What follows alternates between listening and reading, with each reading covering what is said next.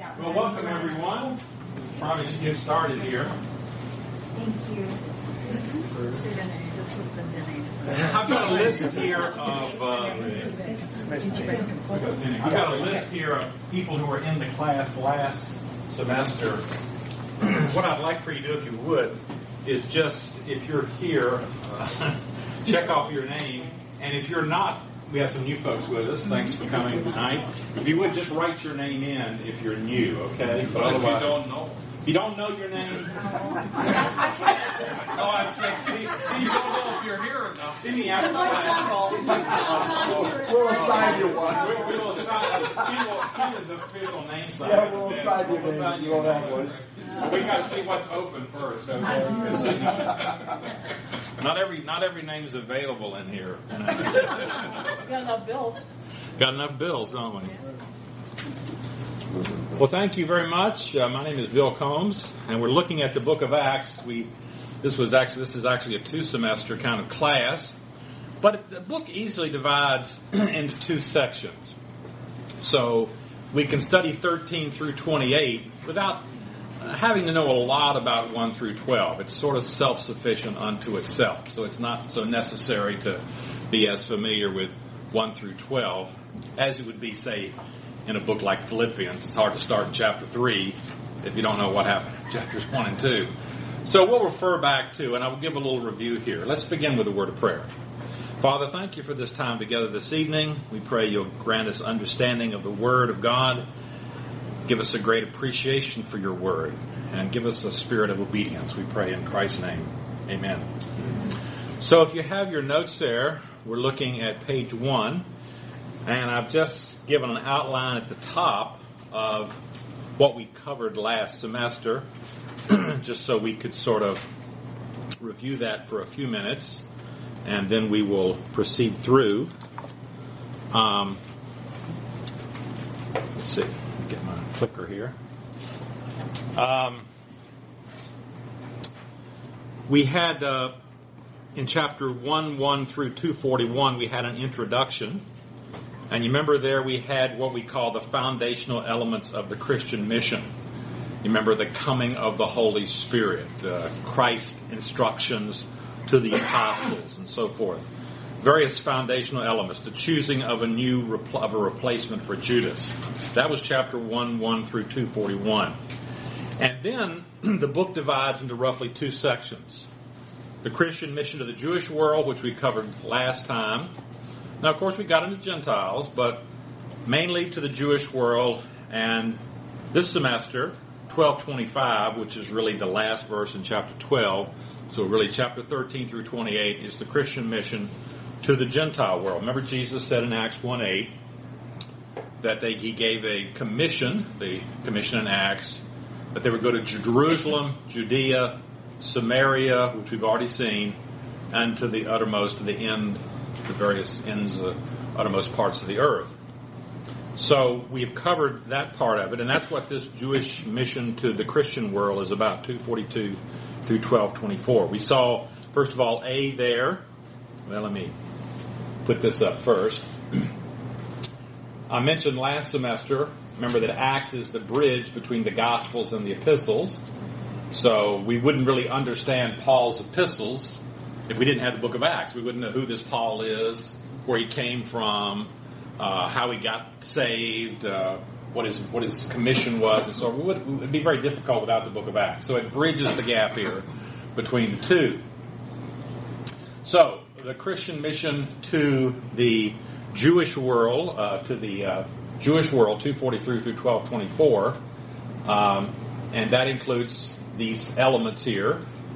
Let me just review those for a second here. Um, first of all, the, the uh, earliest days of the church at Jerusalem. Um, we saw uh, the day of Pentecost. We saw the persecution of the early church, remember there? Um, various events around the early church. Then we saw B, critical events in the lives of three pivotal figures. Remember we talked about Stephen and how Stephen was stoned to death and so forth uh, because he dared challenge some of the established ideas about Judaism and the relationship between Judaism and the Messiah. Remember, we said he was the first person who really who really suggested that Judaism is going to have to change some to incorporate the idea of Jesus the Messiah. Uh, Judaism is not going to continue on as it normally has. Uh, he got stoned for that. But remember, we said it's funny. The man who was there at the stoning, Paul, picks up that message. He's the man who takes the gospel to the Gentiles. And we saw Philip. He took the gospel to the Samaritans. Remember, and then we saw the conversion of, the, of, of Saul of Tarsus there in chapter nine. And then uh, the advances of the gospel in Palestine, Syria, 932 through 1234. That was the last thing we took. I thought we'd just say a few more things about that. Uh, we saw the ministry of Peter in the maritime plain of Palestine, 932 through uh, through 43. Remember, Peter uh, went from Jerusalem over to a place called Lydda in chapter 9. And remember, there he heals this man, Aeneas. And then he goes over to Joppa, and this woman named Tabitha has recently died. He raises her from the dead, and he's at Joppa there. And remember, the, the last verse there says he's staying with Simon the tanner. And then Cornelius, the conversion of Cornelius is a key event here. Remember, Cornelius has this vision. Cornelius is a Gentile, but he's a God-fearer. Remember, we said there were uh, different types of Jews. There was full people who were born Jewish, uh, who their mother, mother was a Jew. Jews trace their uh, lineage through their mothers. So even today in Israel, if your uh, if your mother is Jewish, you are Jewish as far as the Jewish state is concerned. They trace it through their mother. the Samaritans trace it through their father, uh, not their mother, but the Jews through the mother. And so, uh, if you're born a Jew, then you're a Jew by birth. You can you can be a proselyte. You can convert to Jew to Judaism. You can be a convert to Judaism. For males, this means circumcision, but there's a whole process. And then there were these people we'll see in the book of Acts we call God-fearers. That's how they're often translated. They're just Gentiles who believed in the God of Judaism, believed in the one God, the true God, they appeared to, but they didn't really observe Jewish customs that much. They didn't, they were just people who would go to the synagogue. They were allowed to go to the synagogue. We'll see a number of these. We've seen a number. And Cornelius was one of these. Cornelius was a Gentile. He has a vision, and in that vision, he's told to send to Joppa for men, you know, to come for Peter to bring bring the gospel to him. Peter goes up then to Caesarea, and uh, remember there, he gives the gospel, and Cornelius is converted. The last thing we saw in the book, in the first part of the book, there is the church at Antioch, the establishment of the church at Antioch. Uh, remember, it says that because of the, the uh, persecution that went along with Stephen, when Stephen was persecuted, uh, Jews fled, uh, Christians fled. Uh, Jewish Christians apparently fled Jerusalem. They went up to Tyre and Sidon. They went to Antioch. They went to Cyprus.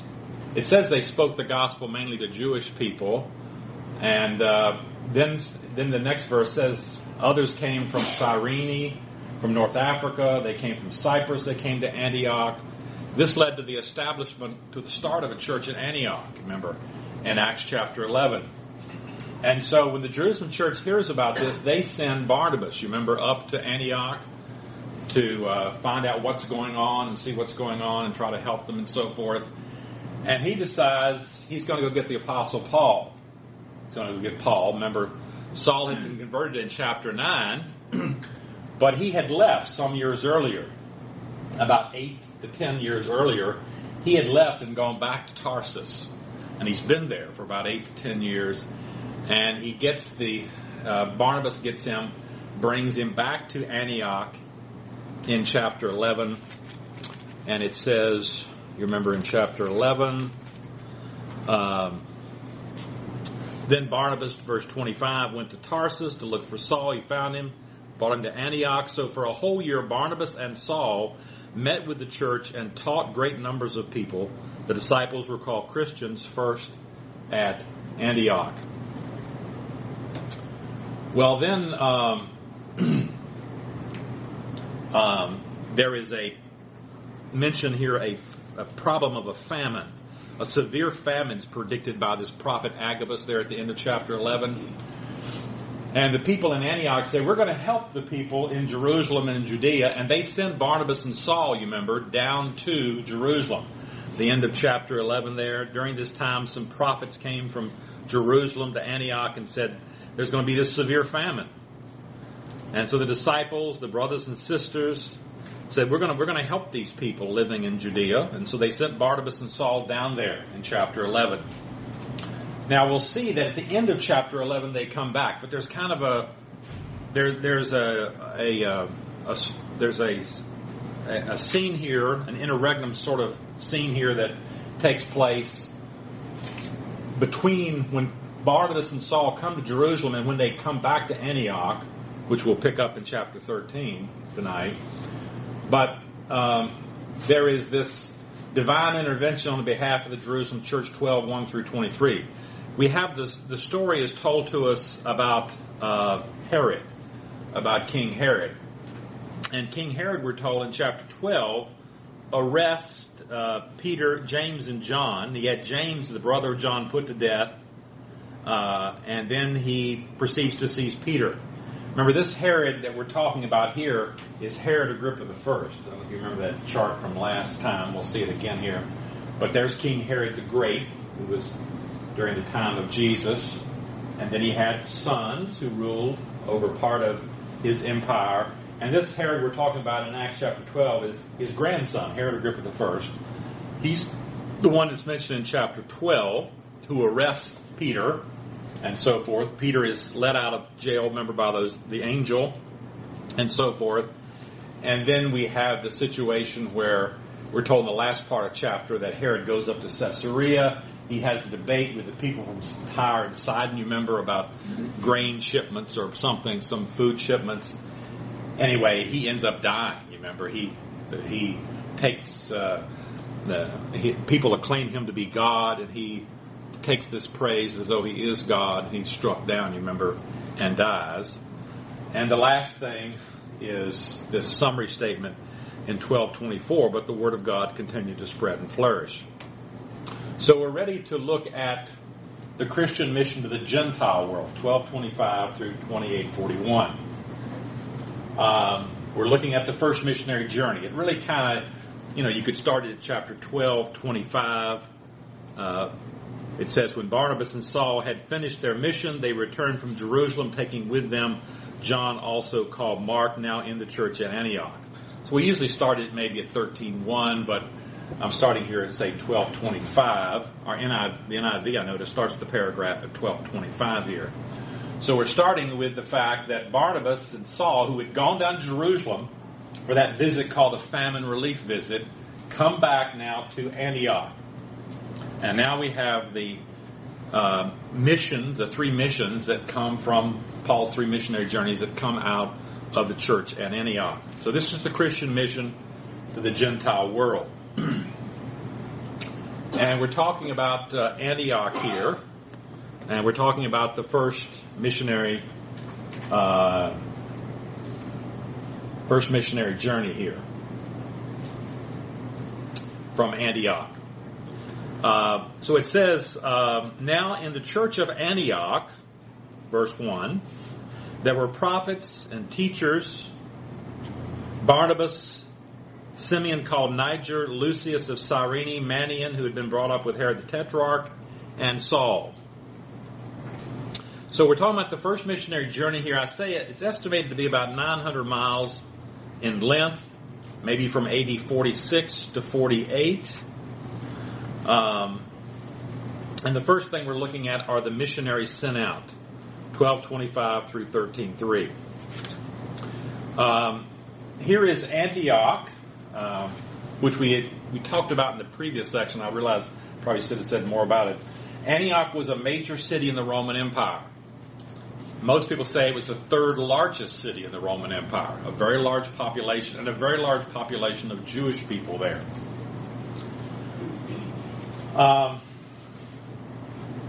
here's the northern end of the Levant looking south. And we talked about this last time. This this area here along here is called the Levant. Um, this kind of this along the coastal plain here, from Turkey all the way down into Egypt. Here is kind of called the Levant, and uh, it extends over this way. Remember, we talked about that's where ISIL gets their name. That group, you know, the um, the Islamic State, the Islamic State of Iran. We call it ISIS, Islamic Islamic State of of Iran and Syria. That's ISIS, I S I S. Remember, um, the Islamic State, the Islamic, the Islamic State of Iraq and Syria. But it's also called ISIL, the Islamic, the Islamic State of Iraq and the, the Levant and that's their that's the name they prefer. Uh, probably the name we're translating Arabic words, so it's not perfectly clear. But so uh, this is the Levant here. So we're looking from the north here. We're looking north to south here. Just giving you an idea. This is this is what uh, Antioch looks like today. Now, as we've talked about before, in many of these places, there aren't any ancient ruins to see most of the places that we'll see where Paul went, we can see the ancient ruins. They're still there. But not here, because the modern city is built on top of it, and you can't really, they, you can't excavate. Uh, they don't really have a policy of, uh, in Syria of, well, there, there are archaeologists that do excavations, but it's not like Israel. Remember I told you about Israel? Uh, contractors hate to do business in Israel because if you do any kind of building in Israel and you turn up anything that looks like an ancient, you got ancient anything, ancient, I don't care what it is, you've got to stop immediately and call the archaeologists in, and they have to look at it, photograph, and everything. It's just a hassle for people who want to build in Israel.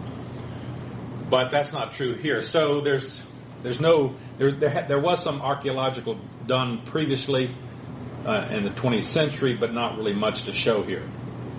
This is Antioch from the south, so now we're looking back toward the mountains there. Here is Antioch with the mountains from the north here. And here is the Orontes River. So it's called Antioch on the Orontes. We're going to see a couple of Antiochs in our in Paul's missionary journeys. We'll see Antioch of Pisidia. We'll see that shortly, or Antioch of Pisidia. This is called Antioch on the Orontes. Um, the people who ruled this area after Alexander the Great uh, were called the Seleucids. Uh, after Alexander the Great in 300, this empire of Syria was ruled by the Seleucids, and their dynastic name was Antiochus or Anti. So they named all these cities Antioch, just like we have Washington this and Washington that and Jefferson this and you know whatever it is. So they have there's 16 Antiochs in the ancient world, and so they they sometimes distinguish them. This is the biggest Antioch, the major one, Antioch on the Orontes. So here we see uh, the missionaries sent out uh, in 1225 through 1303. So there's Paul and Barnabas. They had brought John Mark, John, also called Mark, back with them, and they had, there are mentioned these other teachers. Uh, and they are called prophets and teachers. Now, this is uh, this is the gift of prophecy. Those who have this 1 Corinthians 14 gift of prophecy, 12 through 14, the same gift we're talking about. As I say, this included both prediction of the future as well as exhortation based upon revelation from God. So we saw back in chapter 11, that section I read, in Antioch, there was a prophet named Agabus who stood up and predicted there would be a severe famine throughout the entire Roman world. So the church at Antioch sent people, sent uh, relief to the church of Judea because of this prophecy.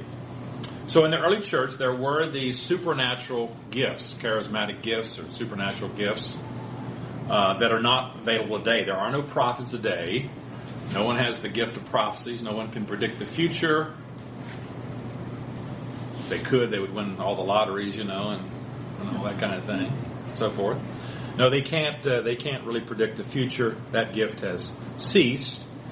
Um, ceased with the completion of the canon. As I say, Paul certainly probably had this gift also himself. There's one I mentioned on page two called Simeon called Niger. Simeon called Niger. Uh, this is uh, a Latin term, Niger, meaning black or dark complexion. So there's, we, we don't know whether this has to do with his race ethnically or not. Whether he was a black person or brown person, whether he was, you know, uh, it's, it's not clear um, because sometimes people have names that don't reflect their actual ethnicity. Uh, when I was growing up, people had names like, well, before I was growing up, in my mother's time, they would tell me this. People had names like Blackie and Whitey. Did you ever hear of that? Boys have names like Whitey and Blackie and things like that. You know, Boston Blackie. See these people, these old people over there. They remember this kind of stuff. Boston Blackie, yeah. It was a good show. That was a good show, wasn't it? Yeah. so it could be that this fella is ethnically. As I mentioned, sometimes he's been connected with Simon of Cyrene, who carried Jesus' cross. Remember Luke 23, 26. But Luke does not say that Simon is from Cyrene and spells his name differently from Simon of Cyrene. So it's hard to know uh, because it says here this man is called uh, Simeon. And so is he the Simon of Cyrene or something? That is, they, they connect it because if he's ethnically black, he might be from Africa. You know, if he's ethnically black, he might be from Africa. And the guy who carried Jesus' cross was Simon from Cyrene and so forth. So there's conflicting evidence because I say, on the one hand, I say, this fella is known as Simeon, but Luke calls him Simon. But then I say, but Acts 15, 14, well, they're, Peter. You know, we talk about Simon Peter, but in 15, chapter 15, he's called Simeon. Simeon and Simon are just variations of the same name. So it's possible. You know, that's, we're just speculating here. It's, it's theory. Some people say, but we don't know for sure. There's another fellow here called Manaen who had been brought up with Herod the Tetrarch. And Herod the Tetrarch is this guy here. Um, see, uh, if we see uh, Herod's sons here, he had a number of sons, but he had um, three sons who ruled Herod Philip, Herod Antipas, uh, I'm sorry, Arch- Archelaus, I'm sorry, Herod Antipas, and Herod Philip. I know it's a little, little hard to see. Uh, but this is Herod Antipas. This is uh, this Herod that he's talking about. He had been brought up with Herod Antipas, one of Herod's sons, who later did rule, who did who did have uh, some rule um, for a short period of time, um, from uh, from 4 BC to AD 39. Uh, Herod the Great sent his sons to Rome. All of his children were sent to Rome to be raised in the Roman court. Remember, Herod got his kingdom, he got his rule from the Roman government. He was put in power in 40 by the Romans. And he acted like a Roman when he was in Rome. He built monuments to, to the Caesars. He was very Roman and trying to be Jewish at the same time. So he sent his sons, and, and so here's a fellow who was brought up with Herod the Tetrarch. Uh, so some very, you know, people who had uh, very kind of a noble background, birth, and so forth. Well, verse 2, it says, While they were worshiping the Lord and fasting, the Holy Spirit said, Set apart for me Barnabas and Saul for the work to which I have called them. This is probably a direct revelation from the prophets, I would assume again. So the Holy Spirit said, and we have a quotation set apart. So here we probably have a prophetic utterance by one of these prophets again, like Agabus in chapter 11, saying, Set apart Paul, Paul, Paul and uh, Saul, excuse me, Barnabas and Saul. So after they had fasted and prayed, they placed their hands on them and sent them off. This placing on their hands, I say, is a symbolic idea of recognition, of identification. Uh, if you've ever been to an ordination service where someone has been ordained, we do this sort of the same thing. You place your hands on the person. You're just saying, we identify with you, we agree with you, we are with you. It's, it's that kind of thing. It's a recognition of God's call upon you and so forth. Uh, we obviously take it from passages just like this. So, Paul, I keep saying Paul, but you know, he's not called Paul yet. He's called Saul yet here until we get later in the chapter. Uh, Saul and Barnabas are sent out. So we see the mission here now on Cyprus and John Mark's departure, 13.4 through 13. So uh, it says that uh, the two of them were sent on their way by the Holy Spirit. They went down to Seleucia and sailed there to Cyprus. So Antioch is here. It's on the Orontes River that flows out to the Mediterranean. And the port that you would go to is Seleucia here. Here's the plain, the Seleucian plain. Macas says in the background. Now, what we'll see is most of these ancient ports are gone now. They, they, they, what happens is they get silted up for the most part. Uh, they're never, they, they, there was no way to, not too much way to keep them being silted up over hundreds of years. So they have been abandoned. Here's what's left of the Seleucia ancient harbor. You can kind of see it right here, but it's eroded away, gone away now. There's nothing um, particularly left of it here now. So they they take this journey from Seleucia and they sail to Cyprus. I say that's about 60 miles away. They sail over to this city of Salamis here at Cyprus. Uh, this is the home of Barnabas. Remember, uh, we were told that early in the book of Acts. And as I say here, it became a senatorial province in 22 BC. Rome had two types of provinces. So I thought I'd mention this here because what we're going to see when we go through uh, Paul's journey here, we're going to see him going to various provinces. And there's two major types of provinces that determine the government and what kind of officials Paul will come in contact with. There are senatorial, senatorial provinces mainly and imperial provinces. Here's a map that kind of shows the various kinds of Roman government, Roman provinces. As I mentioned, the peaceful and civilized provinces like Cyprus, where no legions had to be stationed, about 10 in number, are called senatorial provinces. So you see these ones in purple. These are the senatorial provinces. You can see Cyprus here. So these were peaceful provinces they're not generally out on the frontier. You can see out here on the frontier, you've got these imperial provinces, the ones in this pink, orange, or whatever color that is. Um, they're more on the frontier. Uh, that's where the Roman legions, a lot of legions soldiers would be stationed along the frontier here. So these were, uh, there are these senatorial provinces. they were administered by the Senate and ruled by proconsuls. Remember, uh, in Roman government, and, and before the time of the emperors, Rome had a republic. And they had the two most important officials were called consuls. They were elected and they served. There were two of them together, two consuls. And uh, the Senate also appointed governors to serve in provinces. They were pro for the consul, so they were working in a sense. They're like foreign ambassadors working for the president of the United States. So these peaceful provinces had these proconsuls, and we'll see one here, Sergius Paulus, in uh, verse 7. They're appointed by the Senate.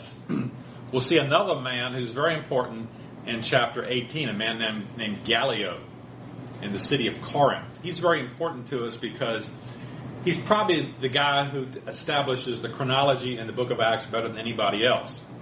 Because uh, we know that Gallio, we know all about him, everything about it in his life.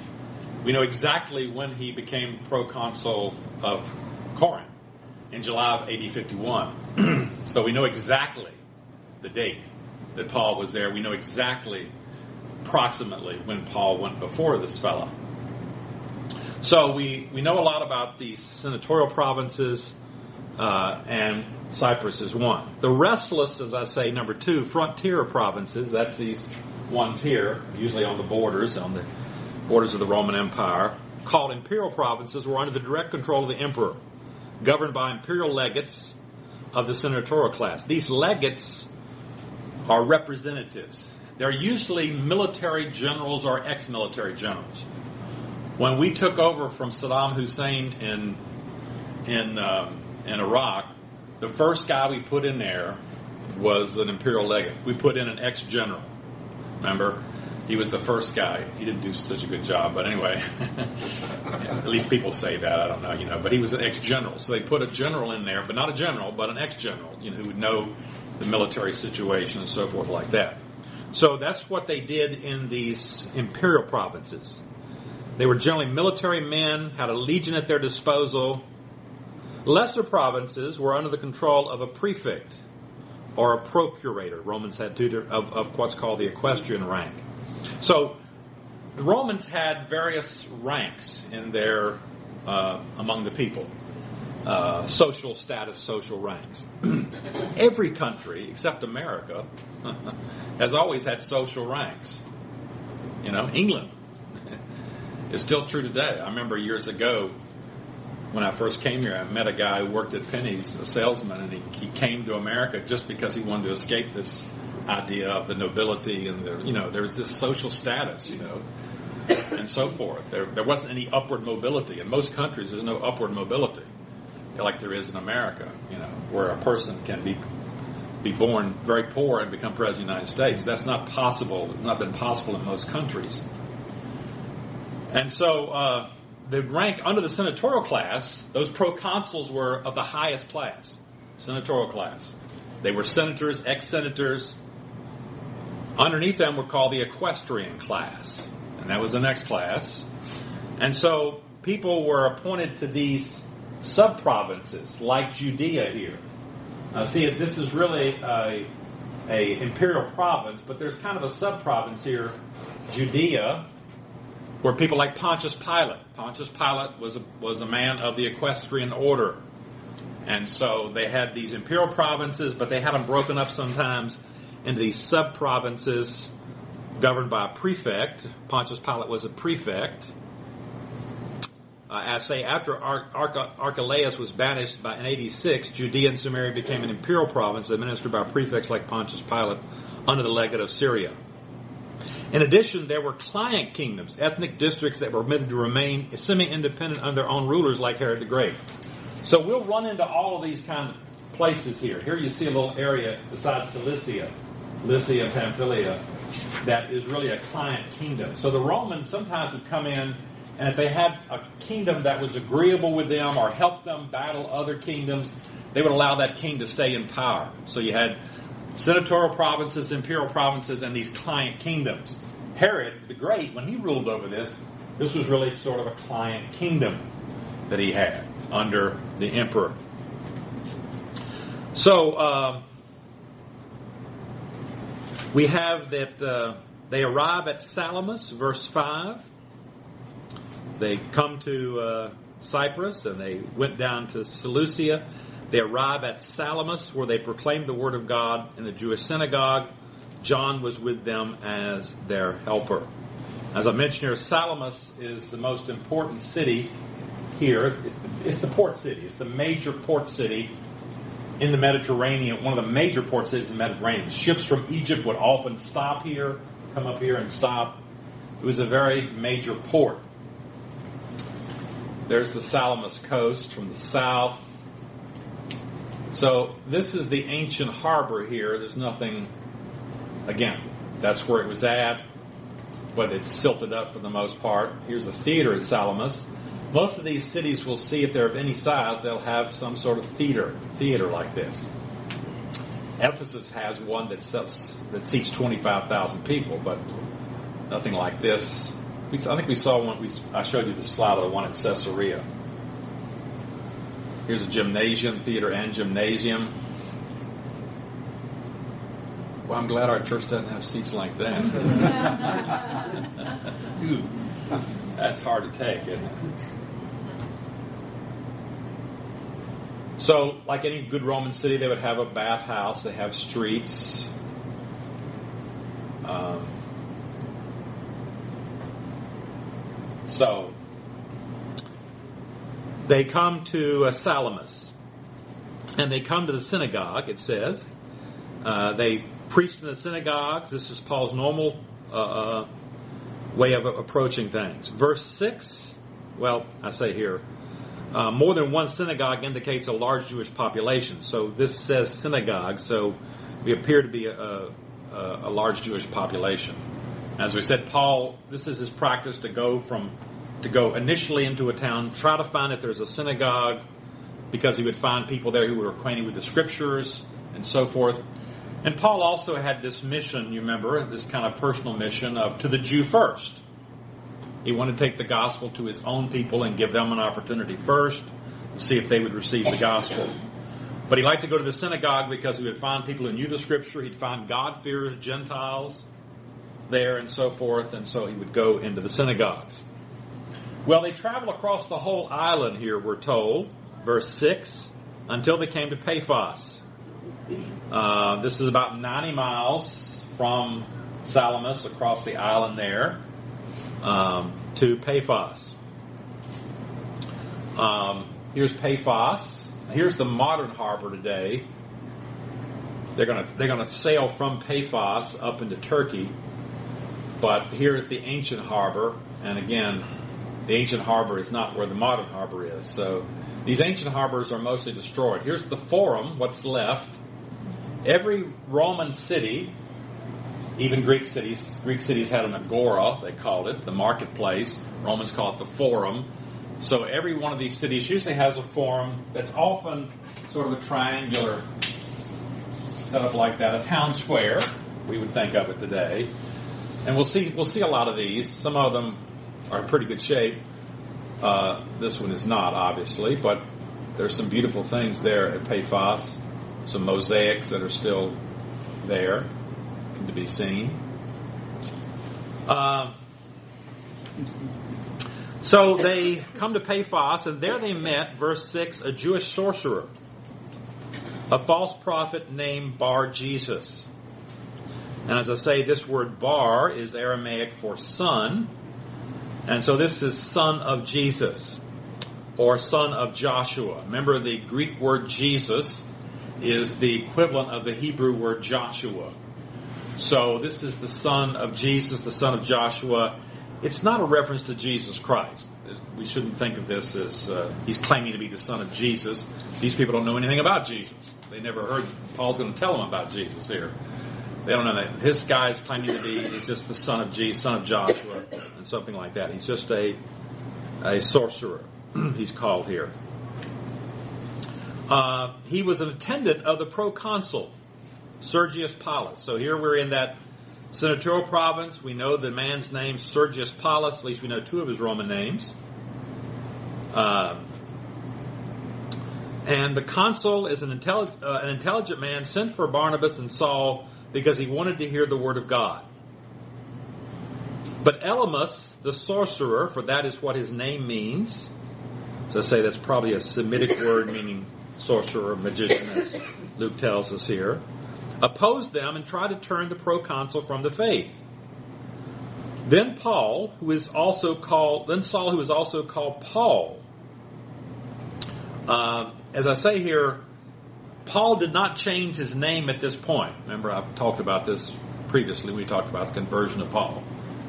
It's sometimes thought that, well, okay, Paul changed his name here for some reason. No, Paul did not change his name. And the reason we know that is because Paul claims to be a Roman citizen. And as a Roman citizen, he would have had a Roman name, and Paul, Paulus, is a Roman name. As I say, as a Hellenistic Jew and Roman citizen, he had both a Jewish name, Saul, and a Roman name from birth. So he had to have that name Paul from birth to be a Roman citizen. In Gentile areas, he used his Roman name, and that's probably what's going on here. Most think that now Paul is in Gentile area. We're strictly among pagan Gentiles, and Luke's going to refer to him now as Paul from now on in the book. Though Saul is perfectly fine also. Remember, we talked about this before. Roman citizens had three names a praenomen, a nomen, and a cognomen. Remember, this is the this is the last name, or this is the surname. So, uh, so this would be the family name here. Now, I mentioned famous people here, uh, like uh, uh, well, I mentioned don't have them here, but I mentioned some. Uh, I mentioned Virgil, Publius Vergilius Maro. I do have Cicero here. Marcus Tullius Cicero. So we think of him as Caesar. We think of Julius Caesar. Remember, I said, we said last semester that we think of Julius as his first name and Caesar as his last name, but Julius is really his family name. So this would be like Combs Bill. Combs Bill.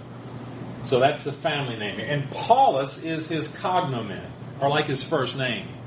So we don't know Paul's family name. It would be nice to know. Remember I said, if we knew that, we might be able to look up, we have a lot of Roman records, we could know something about that family.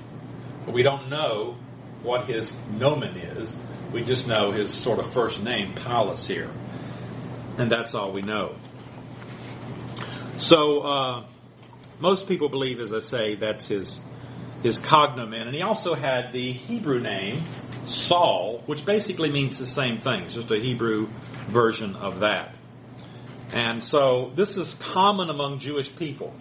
Jewish people would give their children both a Gentile Roman name and a Jewish name. Certainly they would have a Jewish name, but so they could fit into the culture, so they could fit into the culture, they would give them a Roman name also. And I mentioned a couple examples here. As we just saw, John also called Mark. So technically, you know, you're not supposed to say John Mark. I have a a uh, brother-in-law whose his name is John Mark Fulton. You know, his mother gave him the name John Mark Fulton. You know. But technically, we're not supposed to say John Mark. That'd be like saying Saul Paul. I say that technically, but even I do it myself. You know, I say because we're so used to saying John Mark. But John is his Hebrew name, and Mark or Marcus is his Roman name. So the Bible never says John Mark. It says John, also called Mark, in chapter 11, verse uh, 12, verse 25. So we have that. We have Simeon called Niger. Remember, we had Simeon. That was his Hebrew name. Niger was his Roman name. Jesus, that's his Hebrew name in Greek, called Justus, Colossians 4.11.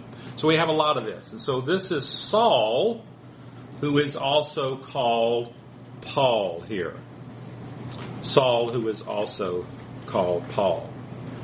Saul, who is also called Paul, verse 9, filled with the Holy Spirit, looked straight at Elymas and said, Now I mentioned here the filling of the Holy Spirit again. We talked about this back in Acts chapter 2, and I suggested that the in the book of Acts you have two fillings of the Holy Spirit. You have what's called a special filling here. And that's, I cited some verses here where some examples of that. And I say here, that's a special act of divine enablement generally related to a verbal proclamation, like we see here. Saul is filled with the Holy Spirit and he has this verbal proclamation. You are a child of the devil, an enemy of everything that is right. You are full of all kinds of deceit and trickery. You will never stop perverting the ways of the Lord. Now the hand of the Lord is against you. You are going to be blind for a time, not even able to see the light of the sun. So I say it's a, it's a divine enablement tied to verbal proclamation. A special filling is not the result of prayerful seeking. In fact, no conditions have to be met to obtain it, since each one is sovereignly given. This special filling is similar in the New Testament to the coming of the Holy Spirit on Old Testament saints to accomplish a divinely given task. So this is God sovereignly giving a special enablement by the Holy Spirit to someone generally for some prophetic ministry, for some verbal proclamation here. Now we'll see a reference later to what we call that ordinary filling, is what we would experience today. So immediately when Paul announces this, we're told in verse 11, mist and darkness came over him and he groped about seeking someone to lead him by the hand. When the proconsul saw what had happened, he believed for he was amazed at the teaching about the Lord. As I mentioned here, this was a quite a turning point when it says the proconsul believed when he was amazed at the teaching about the Lord. it was a, as I say, a turning point in Paul's whole ministry and inaugurated a new policy in the mission of the Gentiles. Gentiles would now be brought to conversion without any prior exposure or commitment to Judaism. That is, these Gentiles did not need to become Jews before accepting the Jewish Messiah. So, remember we talked about this. Uh, we've had Gentiles converted in the past. We've had Cornelius primarily, the big example. So he's a Gentile, he's been saved, but he's not like this guy. This guy is a strictly a pagan. He doesn't know Old Testament from the Quran, you know, as far as not that, not that there was a Quran then, but he doesn't know one book from another. So he's just a totally pagan person, just like many of us uh, were. You know, we didn't know anything maybe when we were saved, possibly. So um, this is new, and this is going to be troubling. Remember, this is going to bring up Acts chapter 15, the Jerusalem Council. Is that really true? Can people be right with God apart from some connection to Judaism? Is that really true? That's a that's a monumental change in the plan of God. It seems like if people can be saved apart from Judaism, then what good is the temple in Jerusalem? What good is all these Jewish practices? You know, what, this is this is really an, an unbelievable thing. And that's going to get Paul and Barnabas in trouble when they go back at the end of this missionary journey, as we'll see in Acts 15. So we're seeing here that they, they did not become Jews. Two, Gentile Christians who put their faith in Jesus were not expected to adopt a Jewish lifestyle or any distinctive Jewish practices.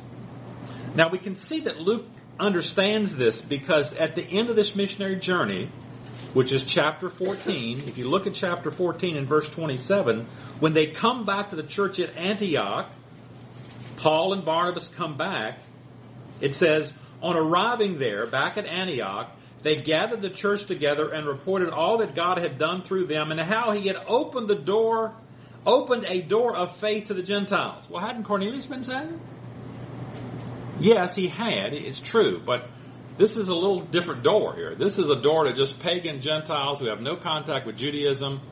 So you can just go out and tell a person about Jesus Christ and he can be saved. That, that's unusual because before everybody's been somehow connected to Judaism. They've accepted the Jewish ideals and, and so forth. So this is a new thing. And as I say, when I cite 15.3 there, it's going to bring up an issue later when we get to the Jerusalem Council. Um, so this is this is an, this is a tremendous thing that's happened here.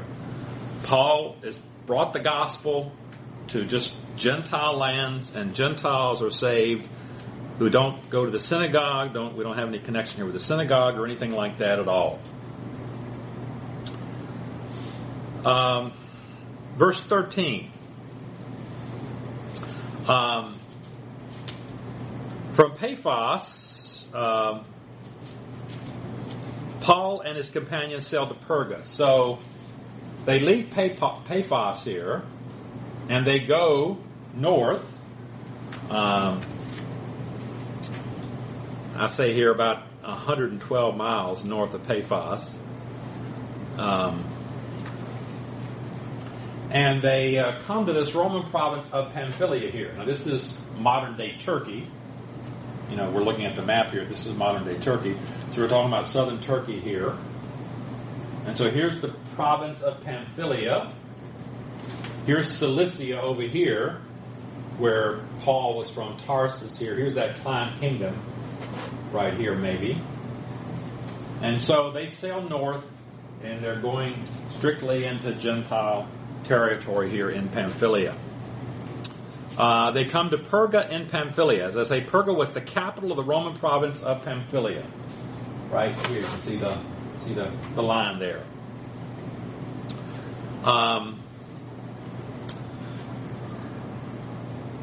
here is uh, Perga. There are some remains here. These are gates. This could have been from Paul's period. When they say Hellenistic gates, remember Hellenistic is the word for Greek. So the Hellenistic period runs from say 300 BC to about 300 AD. So it's this, these gates are from around Paul's time. Now, here you can see these gates, these uh, large gates. You can see them from the back here. So this was quite an imposing, you know, structure coming into the city. So what we see in these remains now are just the foundation stones. We just have to kind of imagine what's what's there.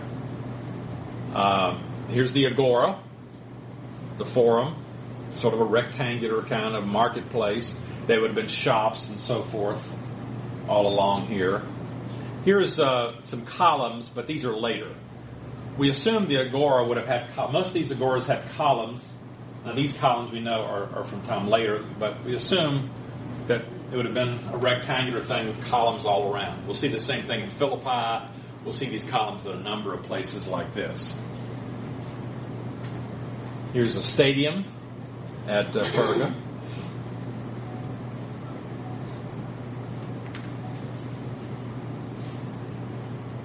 Um, so we're told that in verse uh, 13, they sailed from Perga in Pamphylia, where John left them to return to Jerusalem. So they go from Paphos to Perga, and then it says John left them. I mentioned here various suggestions have been given as to why he went back to Jerusalem. Why did John leave?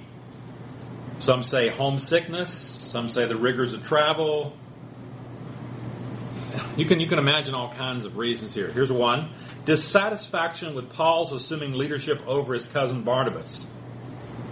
Uh, some people say compare Barnabas and Saul in verse 7 with Paul as companions in verse 13.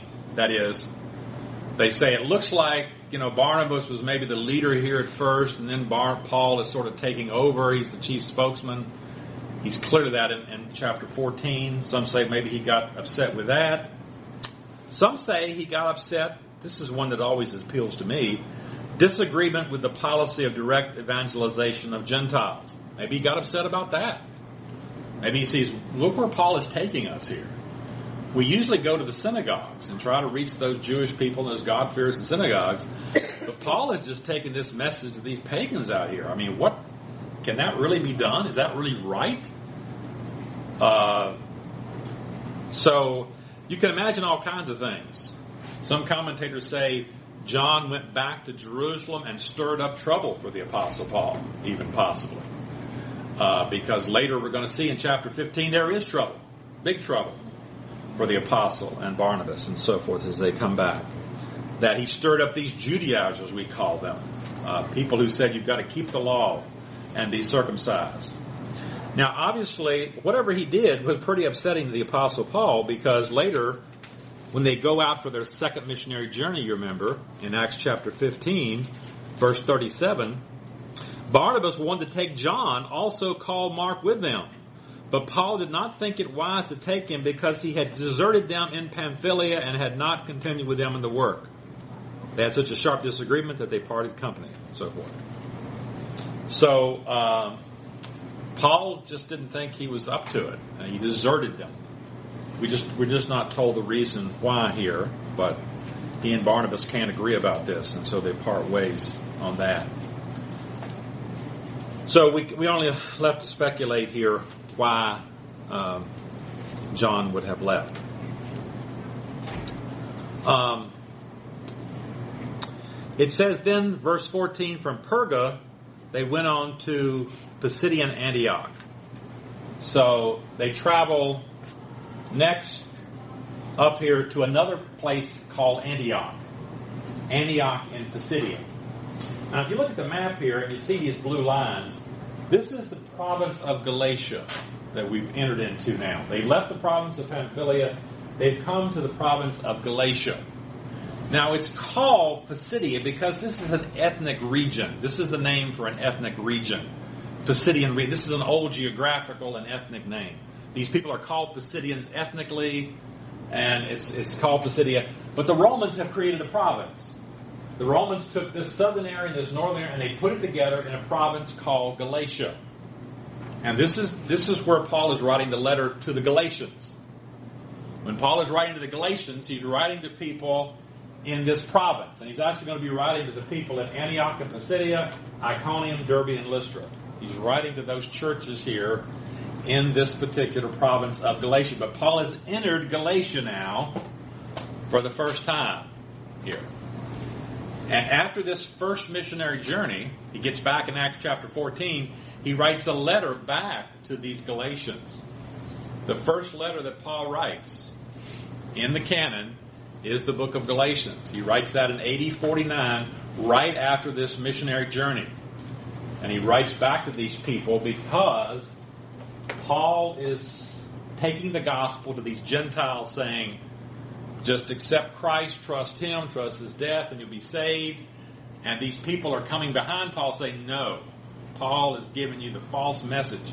You must also keep the law and be circumcised, you know. So they're not, they're not happy with Paul's message of direct evangelization of the Gentiles. But it's 8.15, so we'll take that up next time. All right? We'll see you then.